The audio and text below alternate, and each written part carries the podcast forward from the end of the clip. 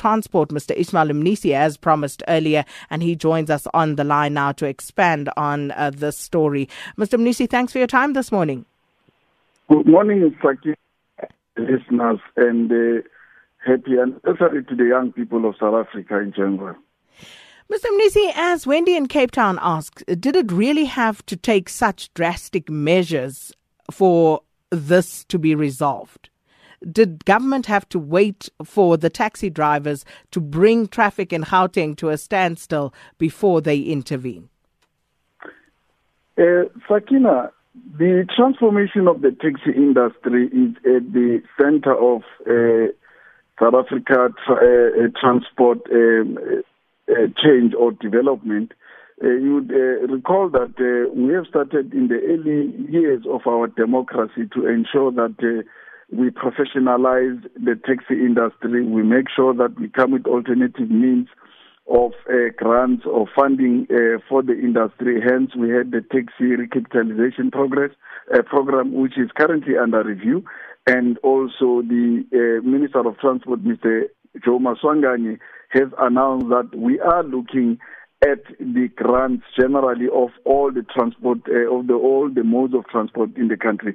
Uh, answering your questions directly, uh, indeed, we did not have to have a, a, a protest yesterday for uh, uh, the issues that were raised by the taxi industries to be looked at. So why did it come to that? Well, you would uh, appreciate that the protest was not muted at, at government, but it was between uh, the taxi industry and and the uh, financiers or the taxi uh, um, uh, South African taxi finance industry, and and of which as government we played a role towards ensuring that um, uh, both uh, the uh, institutions find each other. Which comes back to the initial question why didn't you intervene earlier as government? Given the threats that were made by the industry, why did you have to see the results first before intervening? Uh, Sakina, with the background that I've given, you would uh, understand that government started to intervene on this matter a long time ago. And as I've again indicated, that uh, we have, uh, in our engagement with the, the industry, indicated that we are reviewing the whole funding model of public transport. These are some of the uh, interventions that government has been making. However, we will not be sitting with the South African taxi finance industry together with the taxi industry directly to negotiate on their behalf. However, government has played its own role to ensure that we stabilize the industry and make it what we want to see it uh, to be.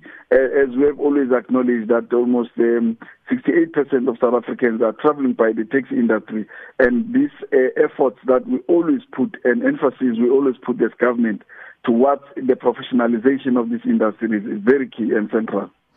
Mr. Mnisi, the public perception is that uh, the taxi industry is a law unto themselves and they are always treated with kid gloves as far as government is concerned.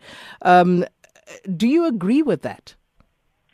Certainly not, uh, uh, Sakina. Uh, we have come very strong many a times to condemn uh, what would regard as unprofessional uh, behavior uh, by the uh, uh, the taxi industry. Uh, you know, our law enforcement agencies on a day-to-day basis they continue to issue fines for those that um, you know, are, not law-abiding taxi owners and drivers of our country. We continue to impound taxis that are not roadworthy and impose the necessary fines in terms of the law to those that are finding uh, themselves wanting. So we treat all South Africans the same, regardless of whichever uh, in uh, mode of uh, transport or industry they come from. That is not true. I remember taxi drivers uh, actually marching and uh, demanding that their impounded vehicles be released, and those vehicles were released. So uh, there's no way that um, myself, Shwe Shwe, Tlengiwe, and the listeners of SAFM can have our vehicles impounded and go and march, and government releases it.